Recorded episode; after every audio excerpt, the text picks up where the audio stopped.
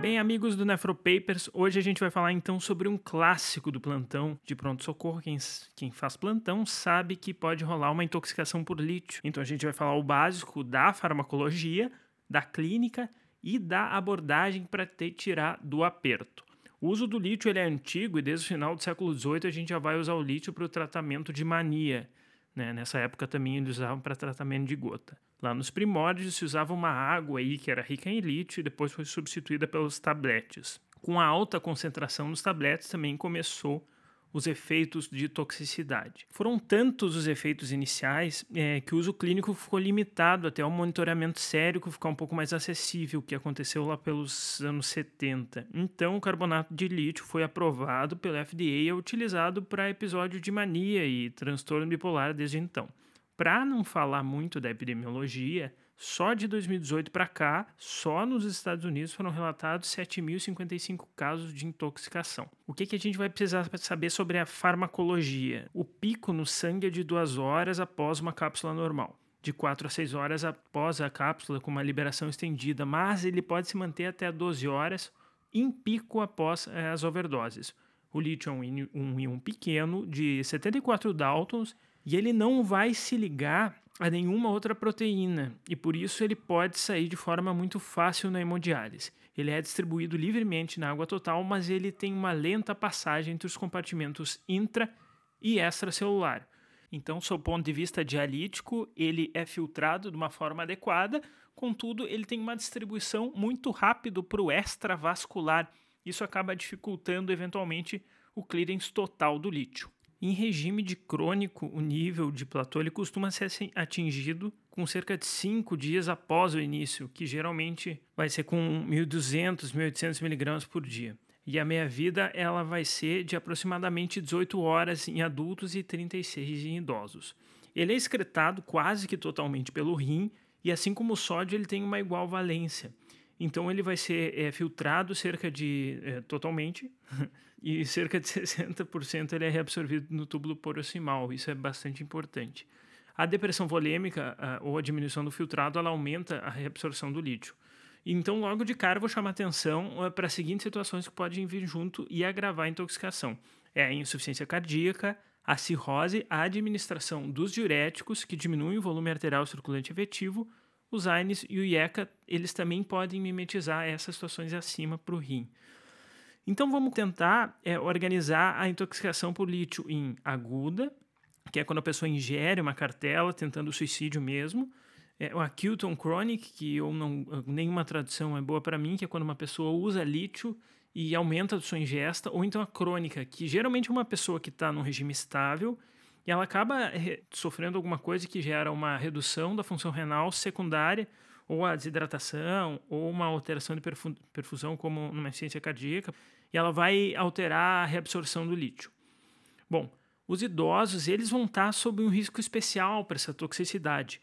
Isso porque tanto eles possuem menor filtração glomerular quanto uma menor quantidade de água total. Né? Vamos lembrar que os nossos velhinhos eles, eles têm uma menor água total em relação às pessoas mais jovens. Então, é, nós vamos buscar os seguintes dados na história: 1. Um, a formulação, se é estendido ou não. 2. O estado de hidratação na ingesta. 3. Os medicamentos que também foram ingeridos juntos. E, por último, a história de outras condições associadas que podem levar à desidratação. A dose tóxica do lítio ela é mal definida. E isso vai variar bastante mesmo, tá, pessoal? Tem reporte de pessoa que morreu com um punhado de comprimido, enquanto tem outras pessoas que sobreviveram após a ingesta de 84 gramas. 84 gramas de lítio é sensacional. Para fins práticos, a gente considera, então, um potencial de intoxicação os adultos que receberam mais de 2.400 miligramas numa tacada, que é pouco, e crianças que recebem mais de 30 miligramas por quilo.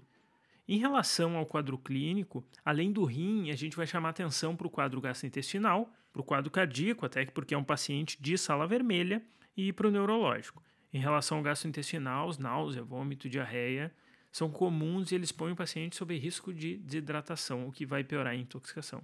Em relação à questão cardiológica, importante é que não tenha alteração nos marcadores de necrose miocárdica nem disfunção ventricular, ou seja, se vier aquela troponina positiva, insuficiência cardíaca aguda, vamos procurar outra coisa. O que pode acontecer é um QTC prolongado e a bradicardia, que são os distúrbios do ritmo relacionados ao lítio, embora eles sejam incomuns. Os sintomas neurológicos, eles, eles vão ser tardios se forem precoces, ou a gente pensa que tem alguma outra coisa junto, ou é uma intoxicação muito grave. Por quê? Isso porque o lítio ele pode demorar a ser absorvido e penetrar no sistema nervoso central.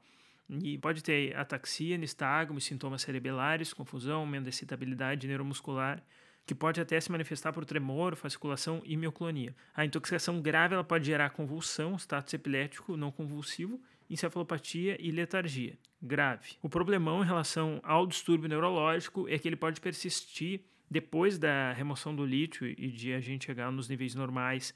E aí a gente vai ter uma síndrome elegante para uma síndrome que é a síndrome que se chama silent. Ela consiste basicamente em desordens neuropsiquiátricas que se seguem após a remoção do lítio, que pode vir desde disfunção cerebelar, extrapiramidal, a demência como parte do silent. Outra coisa é, que pode acontecer, é, embora é, coreia, nistagmo, miopatia, cegueira é que isso pode se manter por meses e até por anos, baixo astral. Em relação à toxicidade mais crônica, a gente pode ter o déficit na concentração da urina, que é a isostenúria, que, que é até um sintoma interessante que pode aparecer no rim do idoso e como uma manifestação decometido renal de anemia falciforme que vale um podcast. Importante saber que isso resulta em sede, poliúria e polidipsia. Então a gente vai ter um diabetes que dessa vez não é um mellitus, é um insípidos. Insípido porque alguém na história provou o xixi que era tão diluído que não tinha gosto. Ao contrário do mellitus, que dizem que era doce. E, felizmente, a gente é médico do século XXI.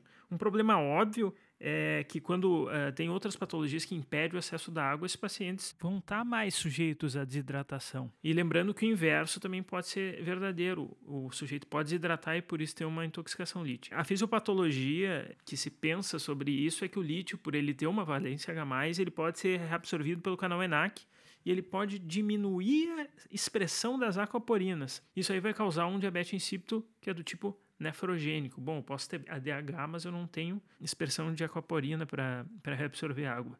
Tá, Lucas, tudo muito legal, muito interessante, mas tu não está me ajudando. Bueno, é, o paciente chegou com intoxicação lítica. O que, que eu vou pedir inicialmente? Vou pedir lítio sérico, eletrólitos básicos, hemograma, ureia e creatinina.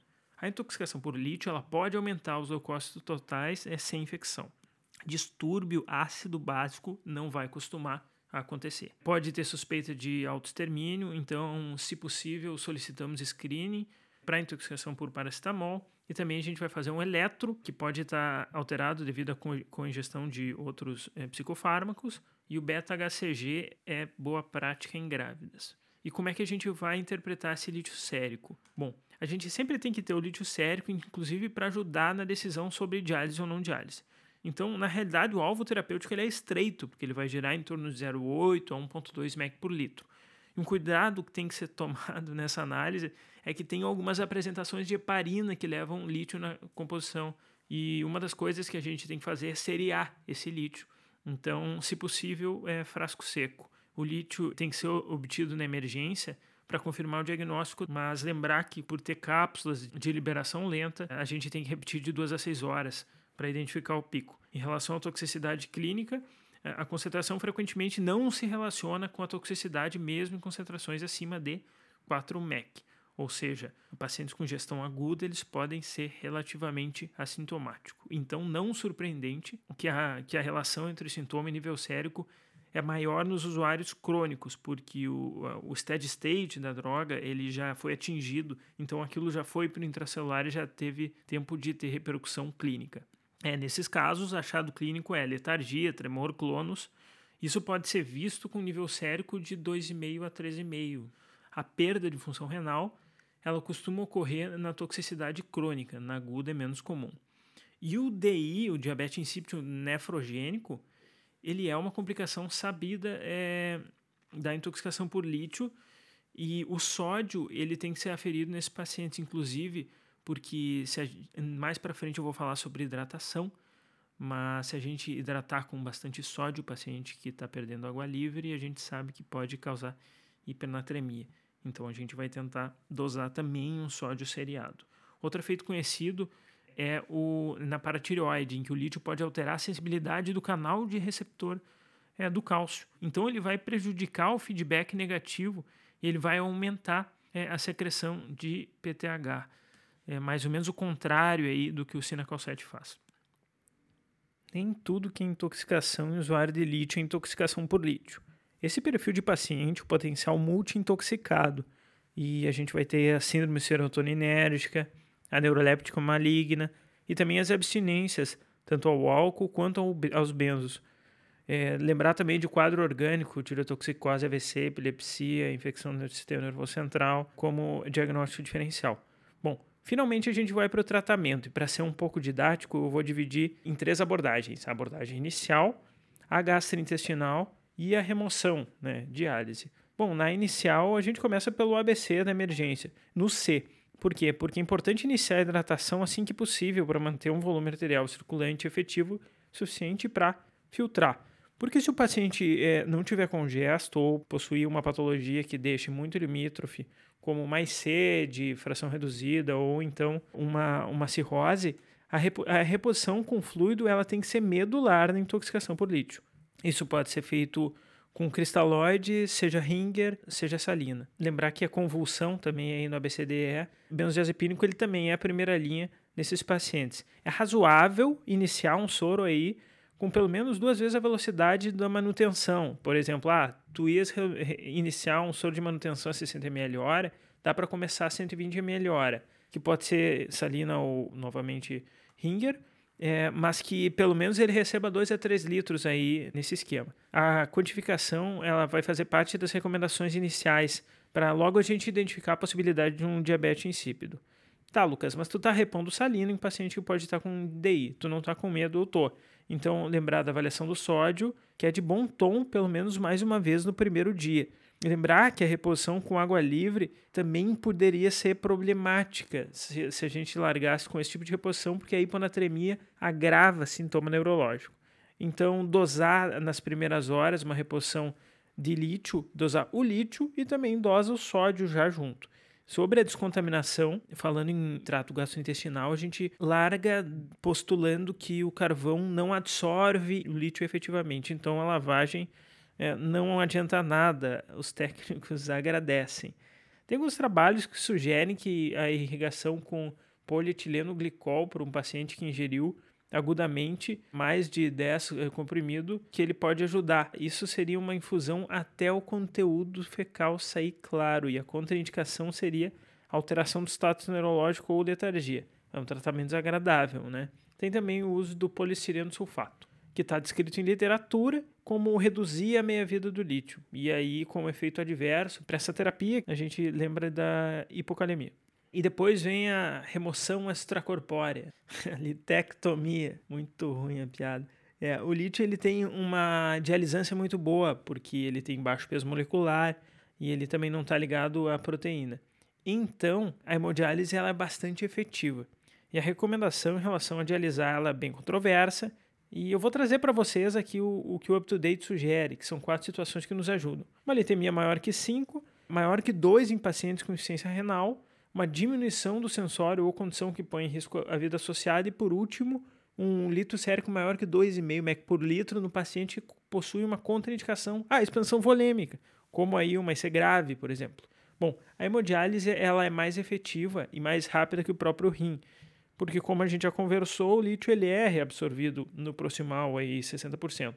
Então a gente tem um fenômeno que pode acontecer com bastante frequência quando a gente dialisa, que é o de rebote. Por quê? Porque apesar da boa distribuição, ele tem uma passagem lenta entre o intro e o extracelular. Então, se tem bastante lítio no intracelular, tem chance de fazer esse rebote. E aí, uma estratégia que pode ser adotada é a dosagem do lítio, aí 5 a 6 horas depois da diálise. Tem autores que, que sugerem a gente fazer duas diálises para todo mundo. Uma outra estratégia é a diálise estendida. A gente estima que com cerca de 9 horas de diálise, cerca de 60% dos estoques do lítio são removidos. Tem alguns métodos alternativos que podem ser utilizados como a hemodiálise venovenosa contínua, a contínua, prisma. Essa estratégia ela é capaz de eliminar o rebote por motivos óbvios. Ela é contínua, ela permanece até por 24, 48 horas e pode ser aventada em pacientes com outras comorbidades, pacientes estáveis. Ela é segura e ela é efetiva, só tem um custo maior. A indicação é de monitorização em terapia intensiva para os pacientes que têm sintoma importante, principalmente neurológico. Tem indicação de um acompanhamento psiquiátrico para nas tentativas de autoextermínio. Bom, pessoal, era isso. E aí, com um minuto fora da caixa, é, eu queria comentar que a descrição dos efeitos tóxicos ocorreu principalmente ali por 1949, tá? Porque com, com o avanço do estudo da fisiopatologia das doenças cardiológicas, é, alguns sais foram aventados para substituir o cloreto de sódio como sal de cozinha, que foi identificado como deletério. E aí teve alguém teve a brilhante ideia do uso do cloreto de lítio como substituto ao sal. Bom, essa heterogeneia histórica nos ajudou a mapear a maior parte dos efeitos adversos e colaborou para mais esse episódio do Papers. Então, parafraseando os amigos do podcast sensacional do TDC, do Tá de Clinicagem, o salve hoje fica para o Marcelo Ramos, que é residente da Nefro do Hospital Mês de Vento, que postulou que o residente só é malandro se ele for seguidor do Nefropapers. Um abraço a todos e até o próximo episódio. Esse podcast tem o objetivo de educação médica. As informações aqui prestadas exprimem as opiniões dos seus integrantes no momento da gravação. Não esqueça que, que a medicina constantemente. É. Não utilize as informações ouvidas aqui como conselhos médicos